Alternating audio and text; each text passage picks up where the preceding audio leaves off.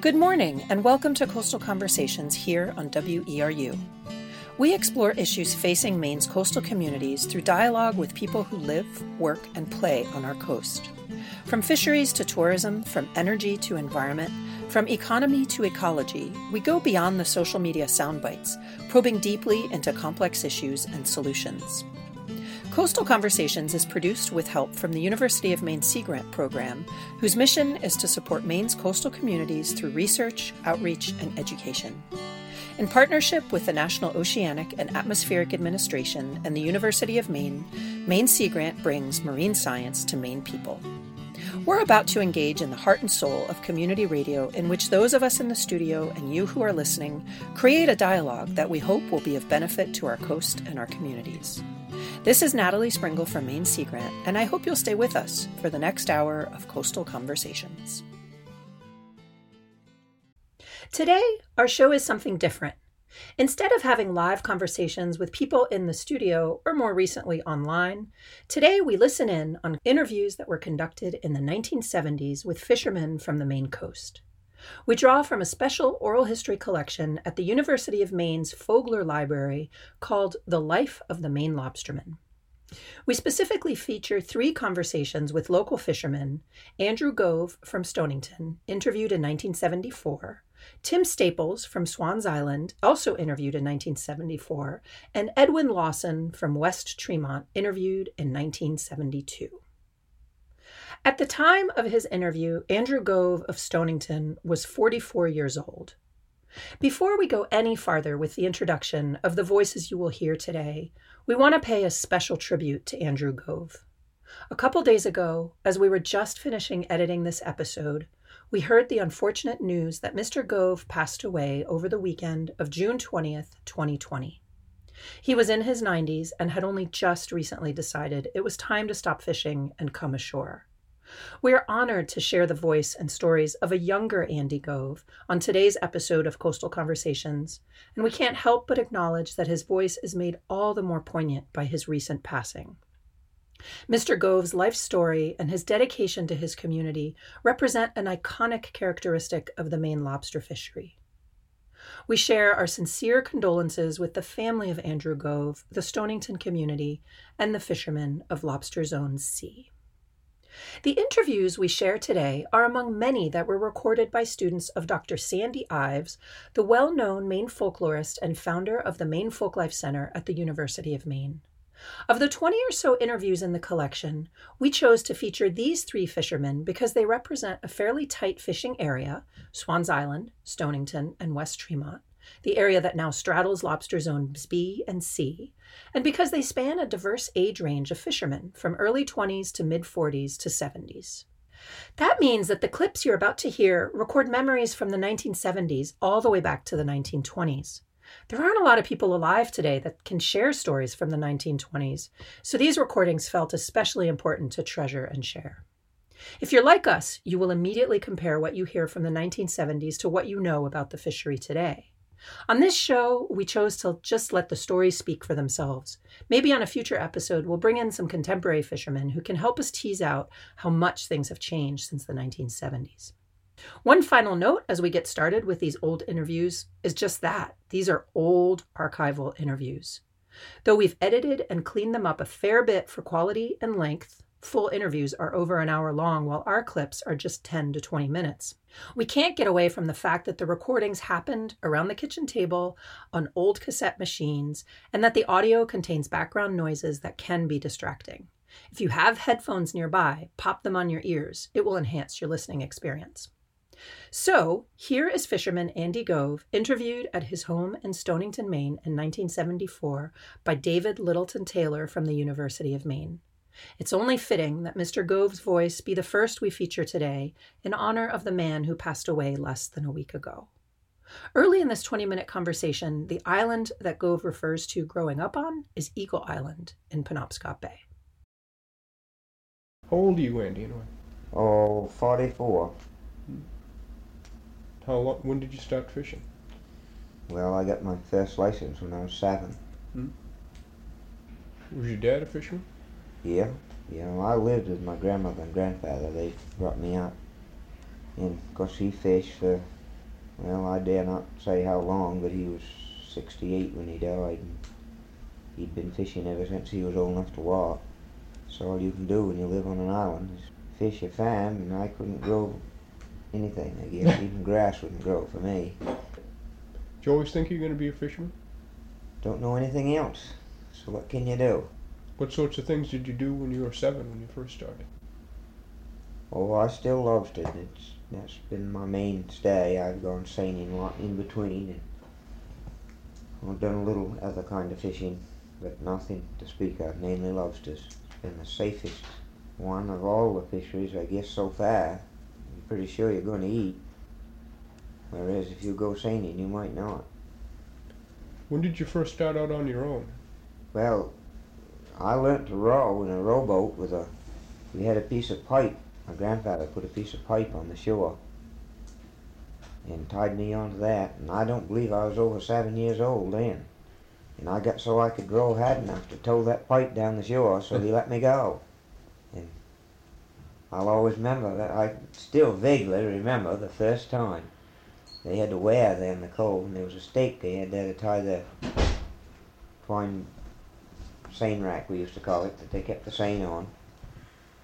God, I rode off then and went floundering. I still remember that. That's 30 some years ago. And I felt some big to think I'd got clear from that rope and that piece of pipe. Graham was always giving him the devil, afraid I'd fall overboard and get drowned or go adrift. I guess really she had good reason, because I wasn't very big. I wasn't big enough to find a peanuts. We always had fish weirs. He always had herring weirs. And that's probably what got me into seining is, plus the weirs kind of gone out now. I went with other people two, or three different times, and then I, I run an outfit here for Caldwell Brothers for quite a few years. And then I got an outfit of my own and paid that off and went on my own. What was your first boat like that you had? First power boat? Well, a summer woman. A summer woman gave me this boat, the first one that I had. It was 14 feet long. It used to be a centerboard sailboat. Hmm. And Grandpa took the centerboard out and put a shaft log in it and a five horse gray.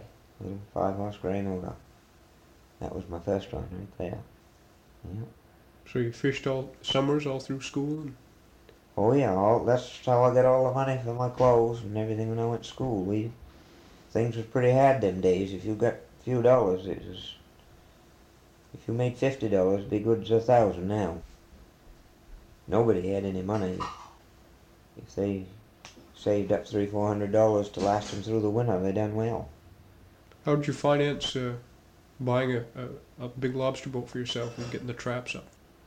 Well, I worked my way up. Most of it is. I went without. There, no one wanted to let anybody have any money. 25, 30 years ago, they didn't have any themselves. And even the dealers didn't want to let any money out.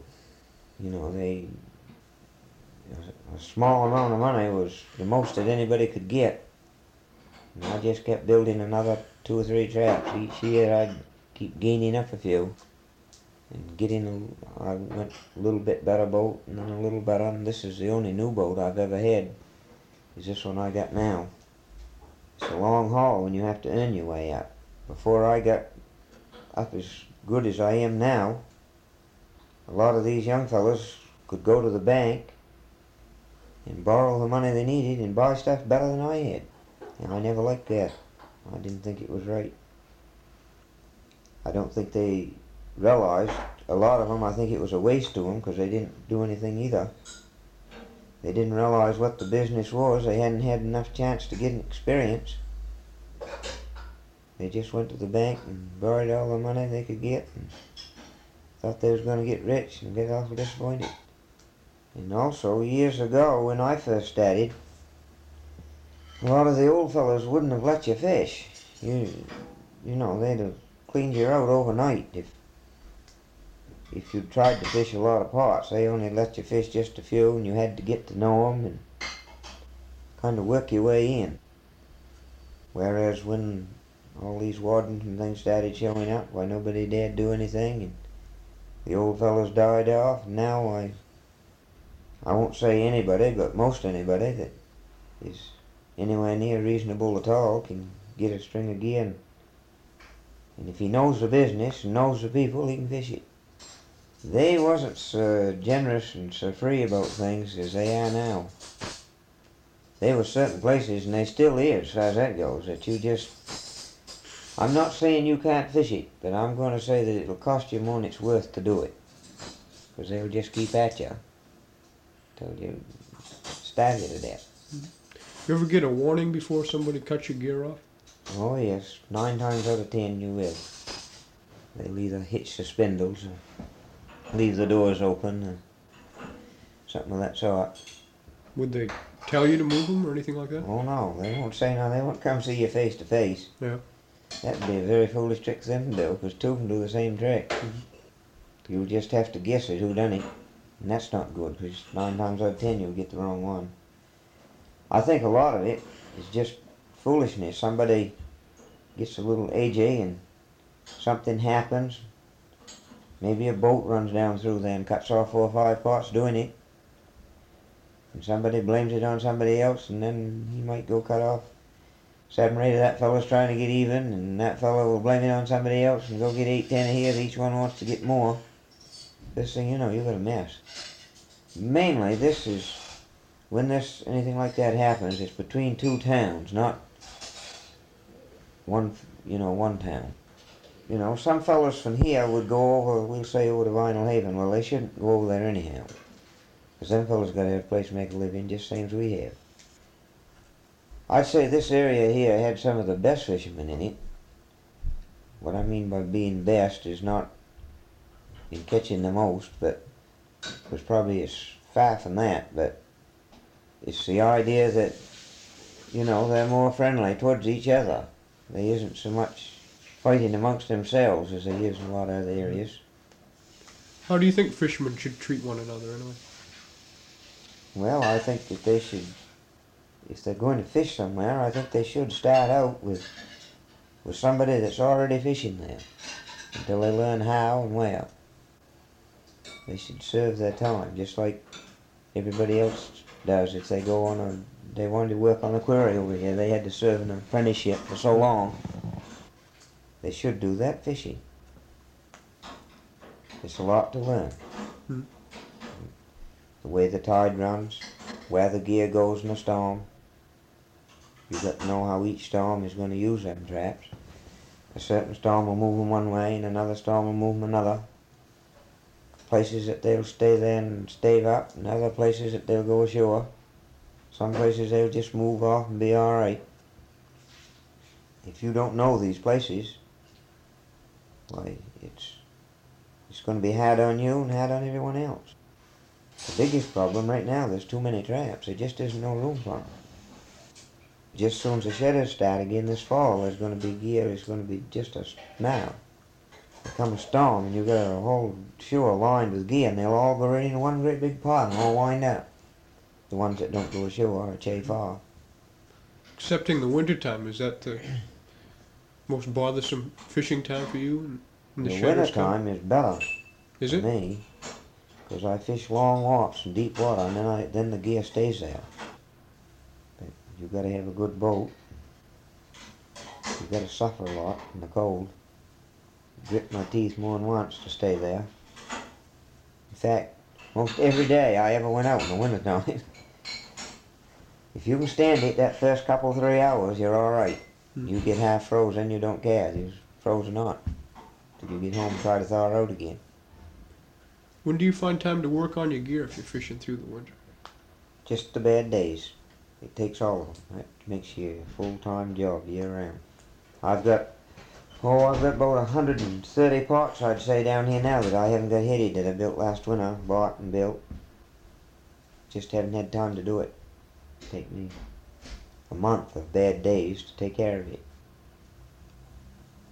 Would you say it was an average uh, number of traps for fishermen to have around here? Well, they've gone into big figures. It used to be that if you had a hundred pots, well, you had a good string 20 years ago. But now I'm going to say an average would be four or five hundred. About how many do you fish? I said I never was going to say again. Because every time I'll tell you how these fishermen work. Every time they find out what you got, they build another hundred so as to get ahead of you. And then when you find it out, you build another hundred to get ahead of him. And that's been going on that way now till they've built more than they need. Mhm. And I've cut back. I haven't got so many as I did. Because I can't take care of them. And it's foolish just to have something to get in somebody else's way when it, you're not going to make anything from it. A lot of them will put gear in a place where there won't be any lobsters for months. But they don't want you to get there ahead of them. And if they're there the day, be a certain day that they'll come out one of these spots. And whoever's there and got their pots there will do better than the fellow that just happens to move along and come, Hmm. you know, come along second, you might say. It's a waste of gear, and really in the long run, they're not making any money by it. How much would you say is invested in just a trap and the, the buoy and the warp?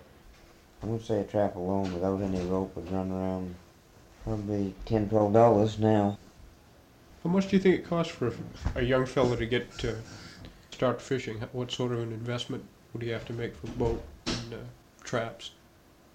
Well, to, if he was going to start off with a new boat and rig it up right and buy everything brand new, traps and all, and have enough to do something with, I'd say it would cost him forty, fifty thousand. But this, I'm saying that for this year, Mm-hmm. Sure. and you notice things have slacked off because things have gone up almost double. You could have got a pretty good outfit for twenty thousand, twenty, twenty-five a year ago, but now it would cost you probably forty anyway. You think people will start dropping out because of the, the prices? Or? I think they're going to drop out now on account of the catch. The catch has gone downhill this year, wicked. And it's going to go down more, I think. Because every time this has ever happened to us, seems though you'll get four or five years that they'll hang up there pretty good. And then there'll be four or five years they'll keep dropping down, dropping down. The last two or three years has been good. This year they've gone downhill, way down. And if they hold true to what they've done in previous years, they're going to keep going down. It's going to hurt. It's got to hurt somewhere. The thing that's been helping us around here is this gill netting. They, they've done pretty well gill netting. When something new like that happens, there'll be a lot of them give up their lobster traps for a year or two and go doing that, and that helps a lot the fellows that still go.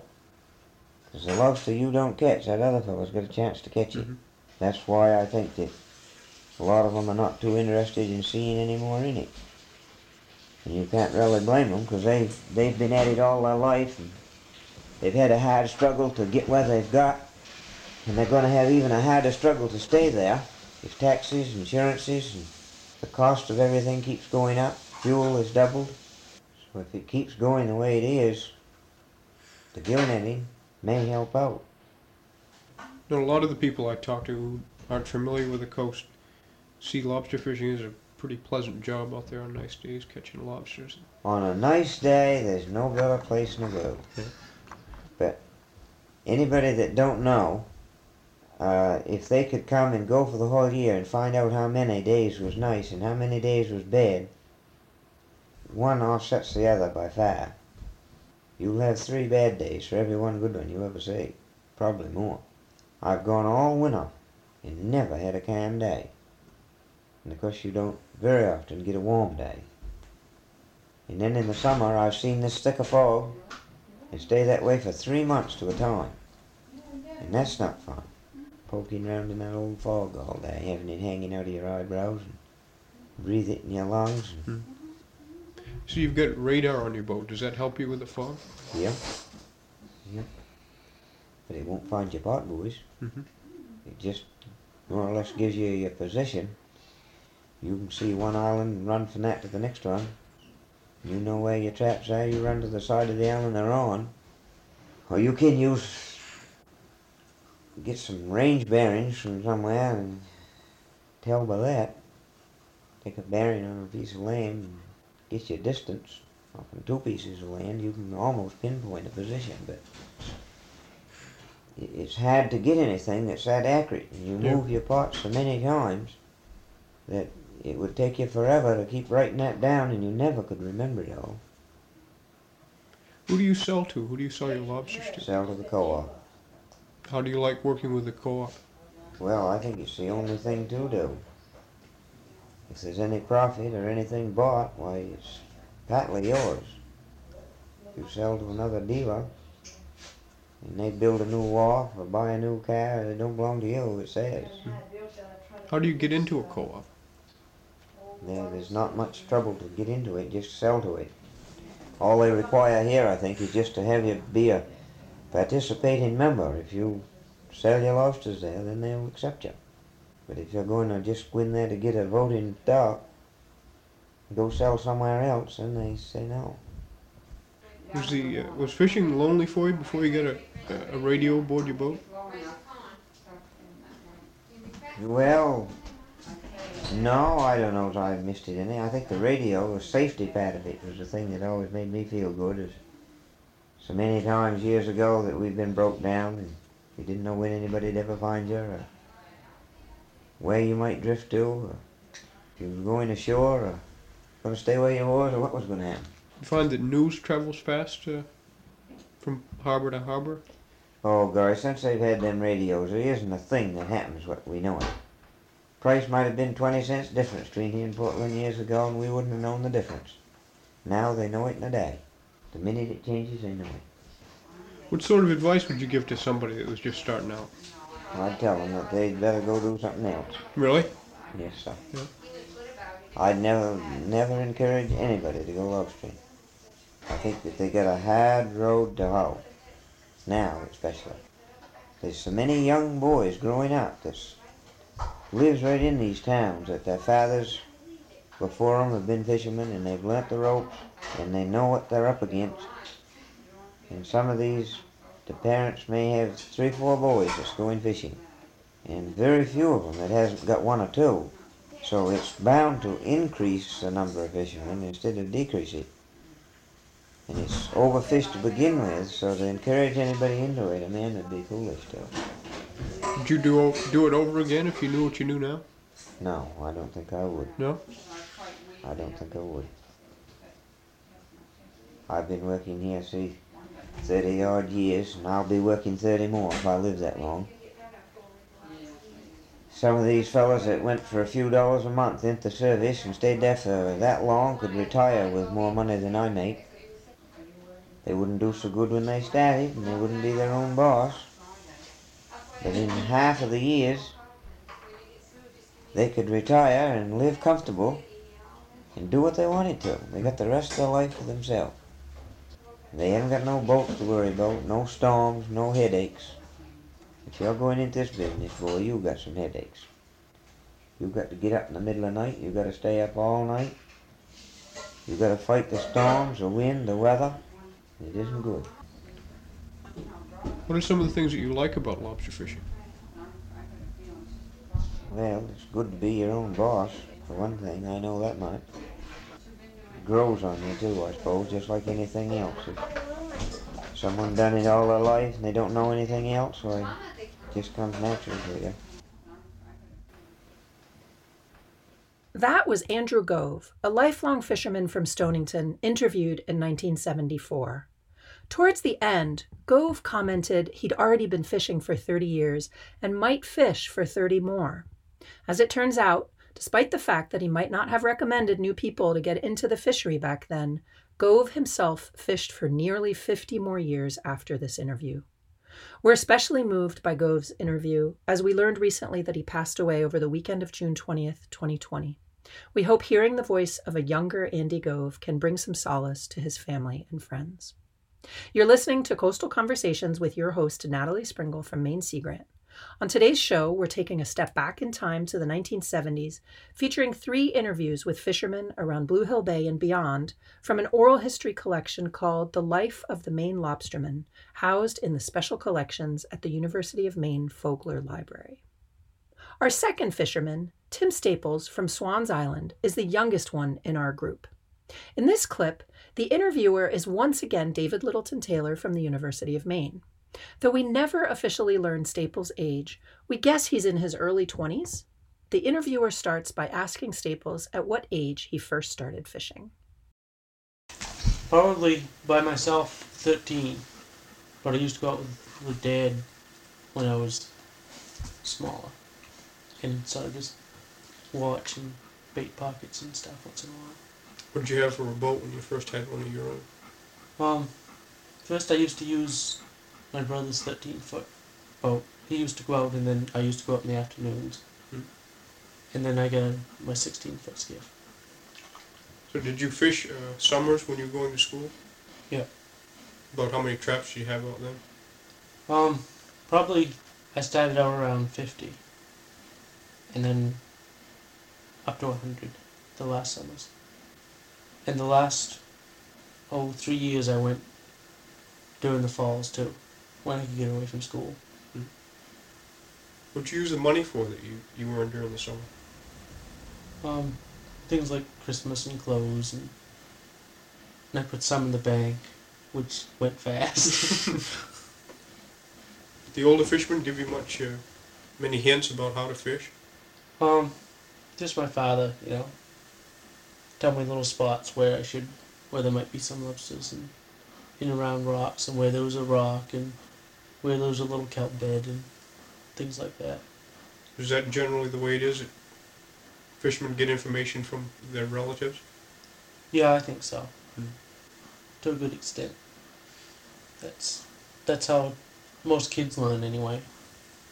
Is from their fathers and watching where other people's gear gear goes and Hmm. things.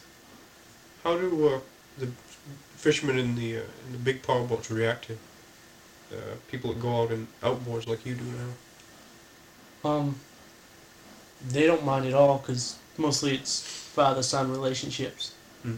and they understand that, and they like to see new fishermen coming up because they want the the industry to grow, especially here in the island because there's some fear that the number of licenses may die out, Hmm. and the number of fishermen may die out, and they don't want that. But they don't. They're not too crazy about summer people putting out a few traps here and there mainly because of they feel that summer people will take any kind of a lobster. Too short, punches, anything.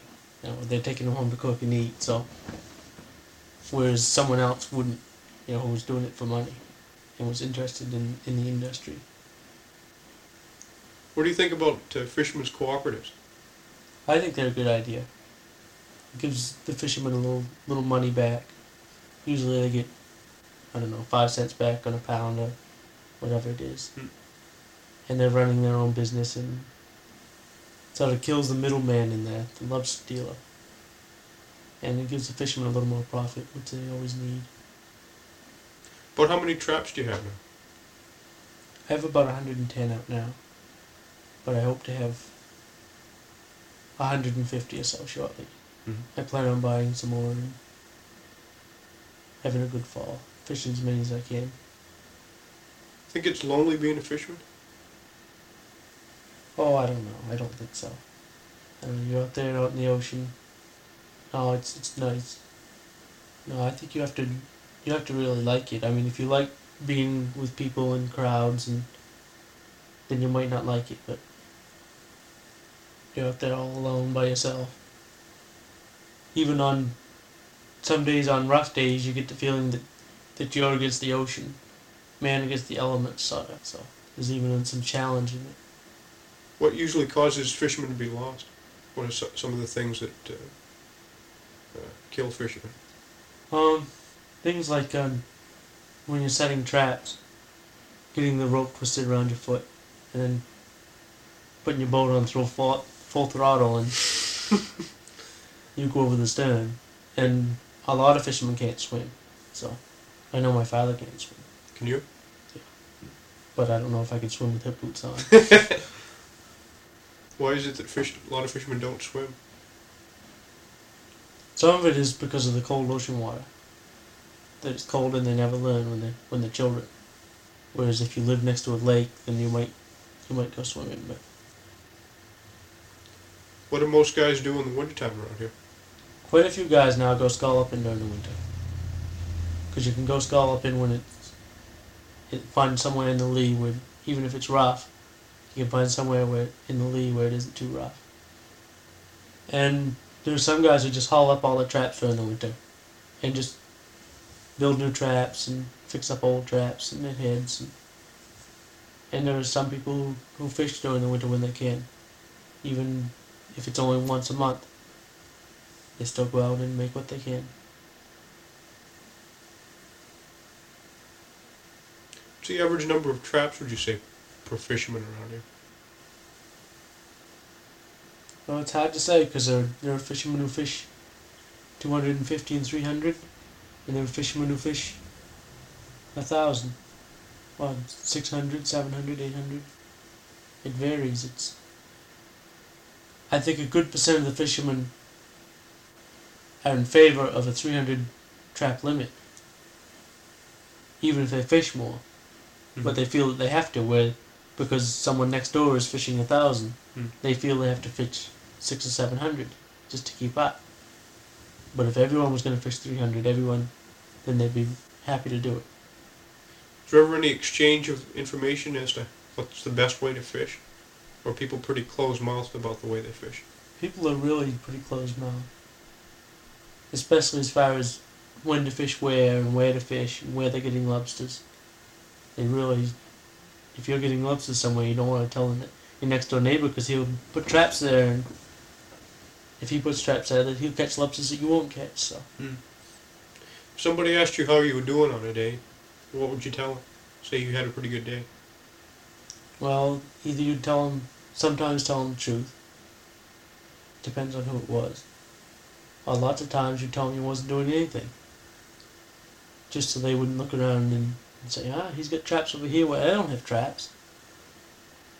But everyone watches everyone else anyway and watches where they move traps and you see a guy take a load of traps somewhere, and you say, aha, that must be where they are. Sometimes, like with with some of the other boys fishing in skiffs around, then we tell each other how we're doing Mm-hmm.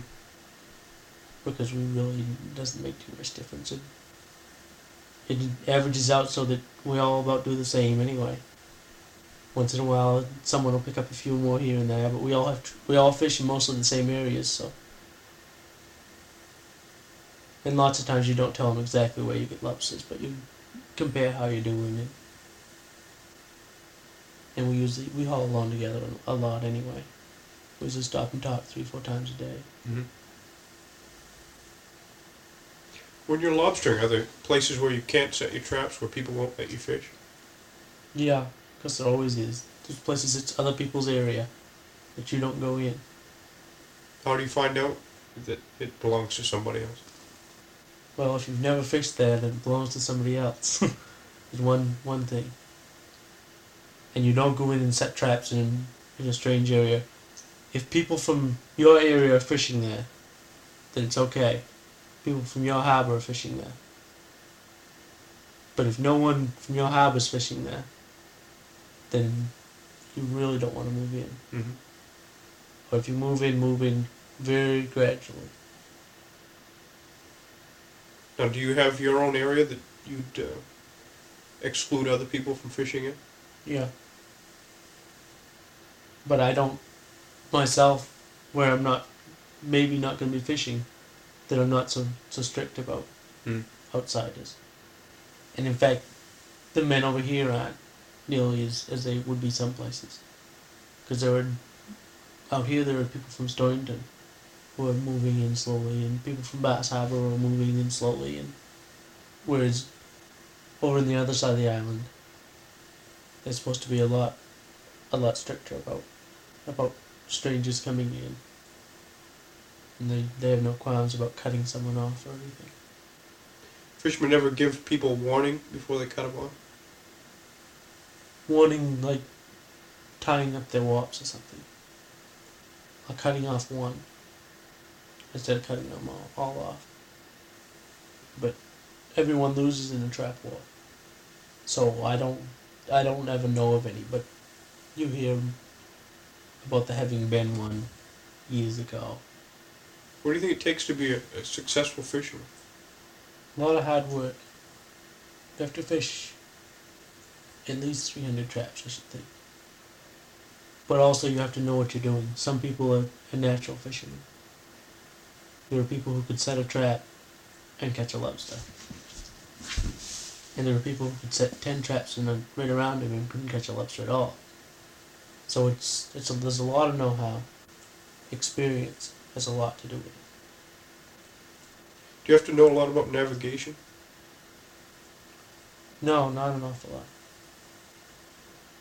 You have to know enough to to maneuver around in the fog. But once you fish the same area for years, it's it's not too hard. Mm. You sort of know which direction which is and, and everything. Because it's different during the winter and in spring when you're fishing more offshore. Then it's harder because there are no not so many landmarks to go by. But during the summer when when it's going to be foggy, when most of the fog is, and everyone's fishing close to shore, it isn't too hard, you know. Mhm. Of course, there are, there are people who run way offshore to fish, who run twenty or thirty miles on hundred miles to fish. So What do you think the future holds for lobster fishing? I think if the lobstermen get together and put in some conservation measures, that that there could be a good future. But if they don't, I think the future's liable to be bleak. Besides trap limit, what sorts of measures do you have in mind? Um, I'd like to see the 200 mile limit put into effect. I don't know if if Russia's trawlers or anything are really taking lobsters, but if there's a chance, it would be. Plus, I'd like to see some kind of seasonal put on, where you can only fish certain seasons or certain times a year. But I think I think the 300 trap limit would start would make a big dent in it, Mhm. or be a step forward. Do you think if there was a close season, do you think fishermen could support themselves for the period of time that the that fishing was prohibited? Yeah, I think so. As far as if there was a closed season and a 300 trap limit, they'd be doing so much better that they could work for half a year just fishing, Mhm. and the other half they could work on their gear and get, get built up. And it seems like they might do better. The management changes recommended by Tim Staples of Swans Island in this 1974 interview were never implemented, but I would venture to guess that none of our three interviewees could have predicted back in the 1970s the amazing lobster boom Maine has experienced since the 1990s. While some things have remained the same in the last 50 years, like the resourceful nature of lobstermen, the important role of lobster dealers, and a fierce loyalty among fishermen towards their home community, other aspects of the industry have changed beyond anything anyone back then might have imagined. You're listening to Coastal Conversations with your host, Natalie Springuel from Maine Sea Grant. On today's show, we're taking a step back in time to the 1970s, featuring three interviews from an oral history archive housed in special collections at the University of Maine's Fogler Library. We're very fortunate that there are several other collections like this one, most of them compiled by well known folklorist, the late Dr. Sandy Ives, and his students with the University of Maine's Folklife Center or its precursor. Our final interview, Edwin Lawson of West Tremont, is at 73 in this 1972 interview, the elder of our group. We can't know for sure, but I would bet our first two interviewees had heard of Edwin Lawson and maybe even learned from him, as he was a respected old timer back then already, and they appear to have all fished in overlapping territories. As you listen to Edwin Lawson, note that you're hearing memories that go as far back as the 1920s, a century ago, when lobster smacks were still in operation. These lobster cargo vessels had holes drilled into a well in the hull to provide water circulation and oxygen for the live lobsters as they were shipped to markets near and far.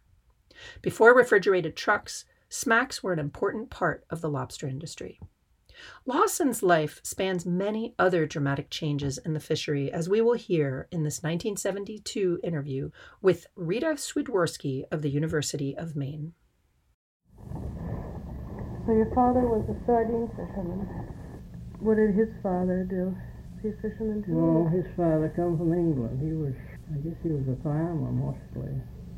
He was hmm. shipwrecked down in Ship Harbor, and that's how we happened to settle here, he and his brother. So how how old were you when you started lobster fishing? Well, I'm 73 now, and I've been going 49 years this time, steady. Uh-huh. And of course, I I went quite a number of time, years before that. You know, I didn't really make a business of it. But hmm I had traps out when I was 12 years old. Who did you um go with when you were 12 years old? Oh, just myself, you know, small rowboat, you know. Uh-huh. Just, uh, I only had 15 traps. Did you sell your lobster at that time? We were selling 25 cents a piece. They did sell them. I guess some of the regular fishermen sold them by the pound, but they used to buy off us boys. Who um bought them from you There used to be a, a boat come around they call Lobster Smack. It comes from Rockland. Small vessel with a with a whale in it, so you know to keep them alive. Did the Smacks um were they owned by one person in Rockland? No, they was owned by the lobster companies. Mhm. You know the people that owned the uh, the buyers. A.C. McLoon was the one. He come Swans Island from Rockland, and there's uh, oh they come from all from west of Boston, you know. But most of them down this way. The buyers was in Rockland. When did the Smacks stop coming? Um, they don't they don't have They them don't anymore. come. No, it's, uh, it's been oh, quite a few years.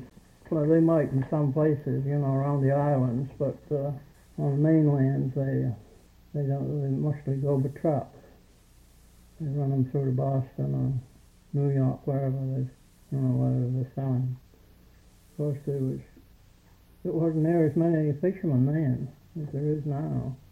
There was no uh, no small outboards, no. Uh, kids going, you know, a part time. Now, the people that's got a good job, they just when they get through work, they go lobster in the afternoon, you know. They never used to think of it, man.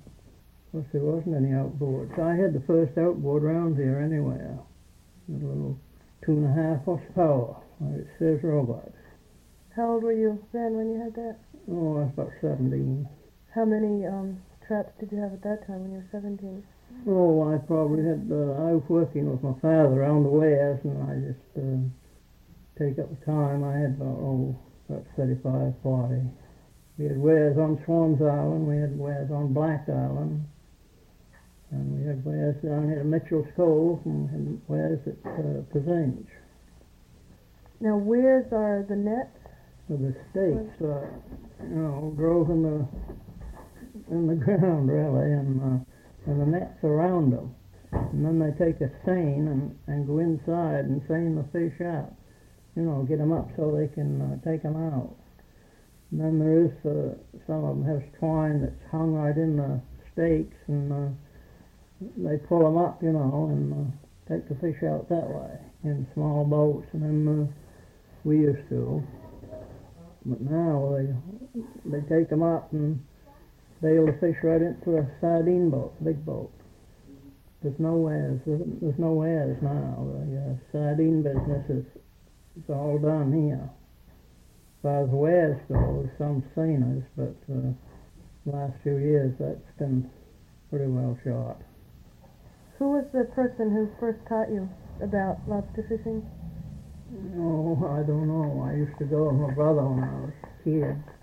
I suppose that's where I got it from. There's not much to it.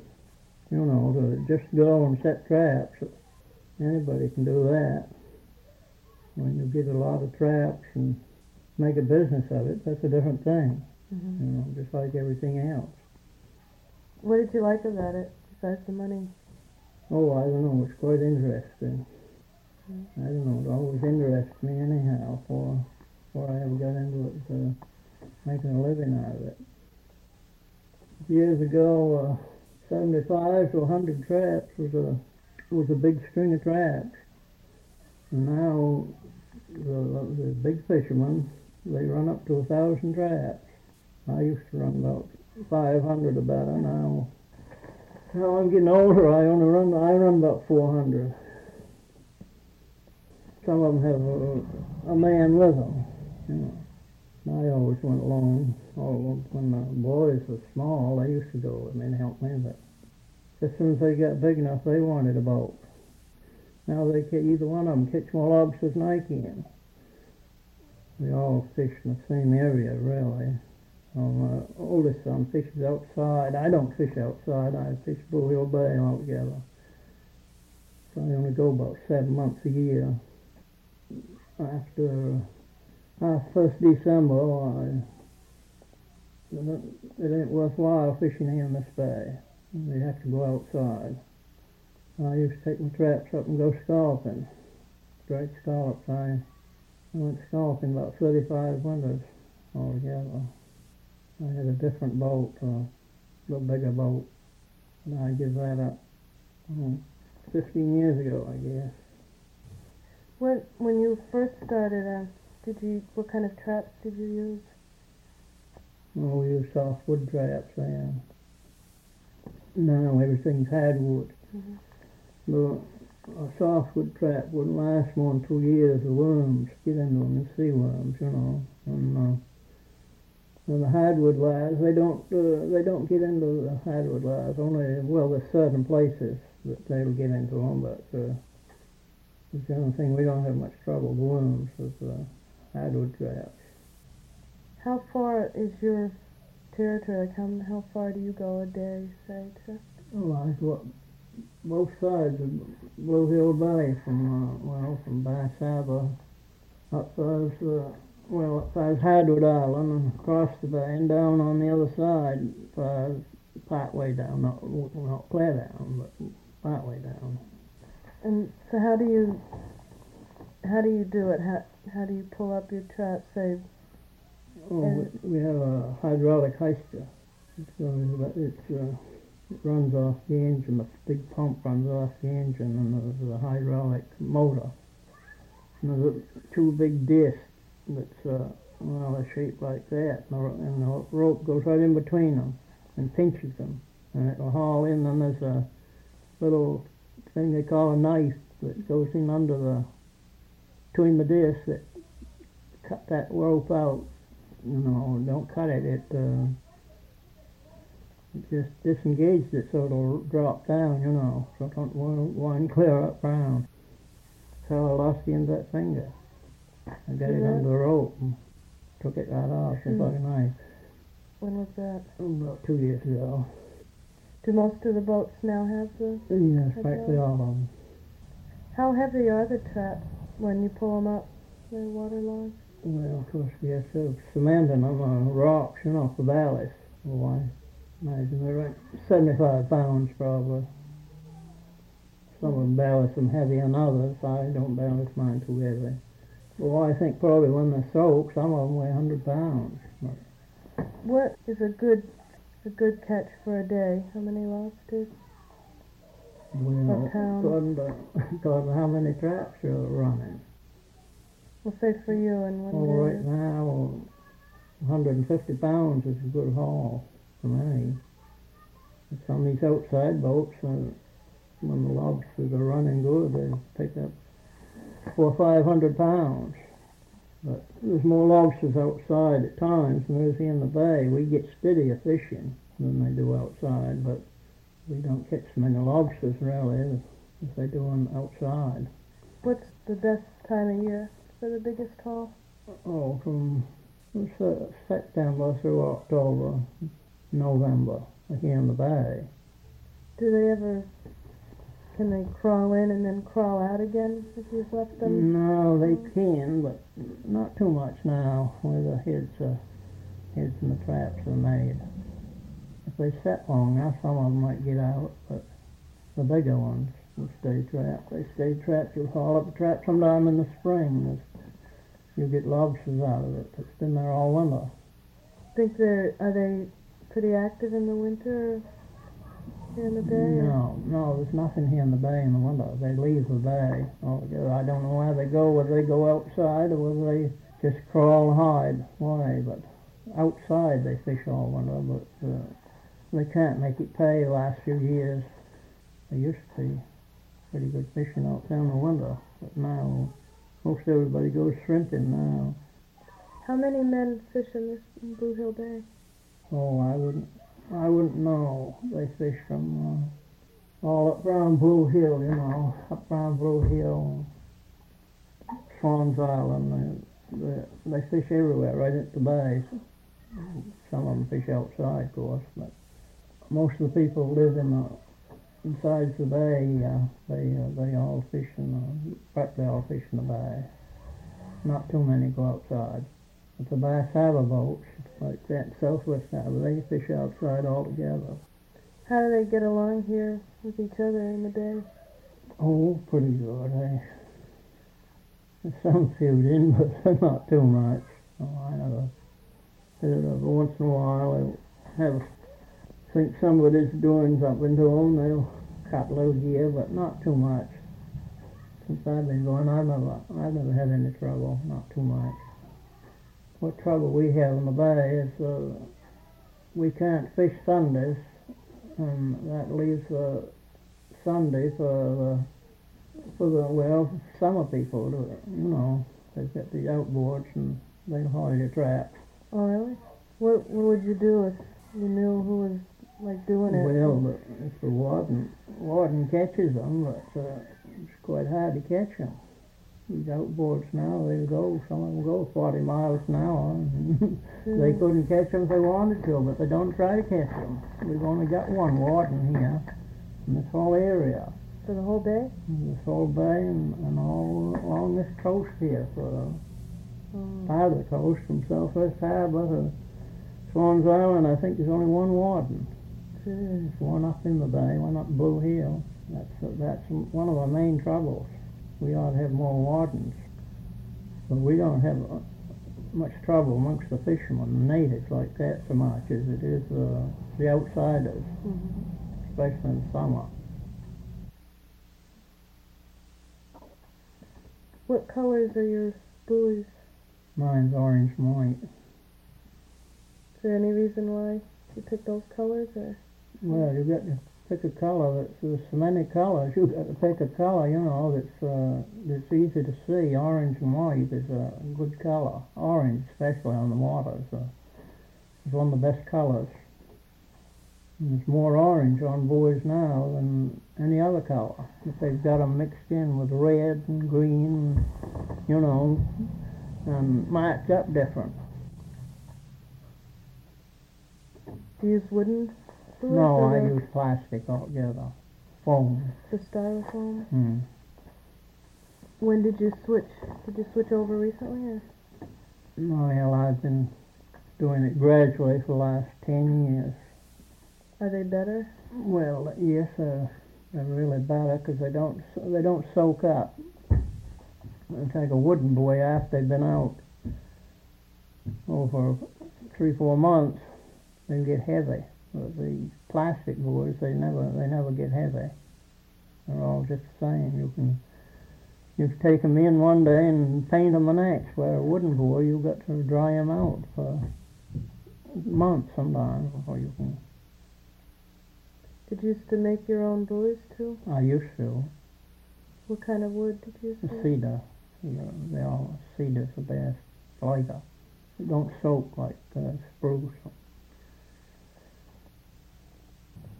When you first started lobstering, um, did you have a license then? No, I didn't have a license then. Mm. You didn't have. You had to have your name on the buoy. That's all.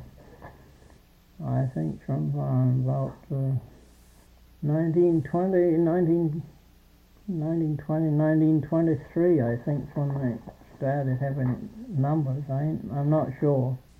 Numbers on the buoys? Yeah, you have to have a you would have a license and a, a number. Are there uh, ever any accidents out? Is there ever any drownings that you've heard of? Or Well, there was one here this summer. that- A part-time fisherman. He was camping down the, on the islands down below here, Black Island, and he was out in a small boat and a uh, outboard, and I guess the outboard stopped and was rough, and he, when he went back to clear the something out of the wheel, I she filled over the stern. She was a small boat with a big motor on it. And he had a There was a woman with him, and she she swam ashore. She held him up long as she could. He couldn't swim, I guess. And they got his. They found him the next day.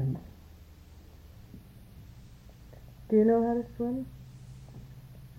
Well, I don't know. I used to.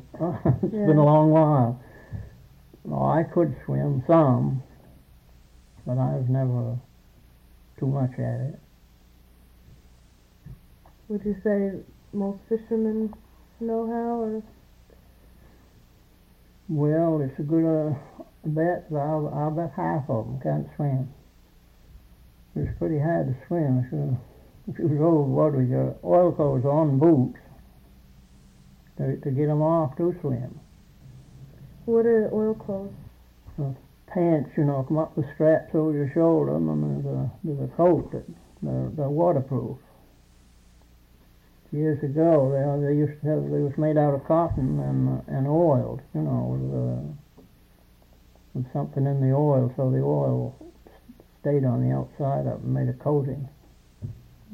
But they wasn't near as good as they are now. What is um?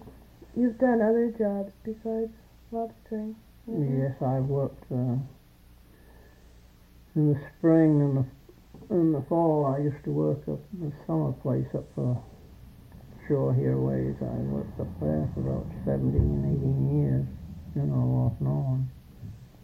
Well, in between the, lobster and scallop season when there wasn't much doing. Since I was married, I that's all I've done, lobsters and scallops. When you were, uh, say around twenty, what what did most other young men around here do for a living? What would they start? Oh, well, a lot- in the summer, a lot of them used to go yachting. There used to be a lot of yachting jobs in the summer. And, uh, and then there was a lot of work over here on the pike that time. Rockefeller had a big job. He employed a lot of men. And different jobs, you know. There wasn't too many went lobstering. Not when I started in. Why do you think you did? Oh, I guess just 'cause I was always on the water. I thought it's an easy life. Is it a good feeling being out on the water? Oh yes, I. In the summer, I see the sun come up from across the bay about every morning. Hmm.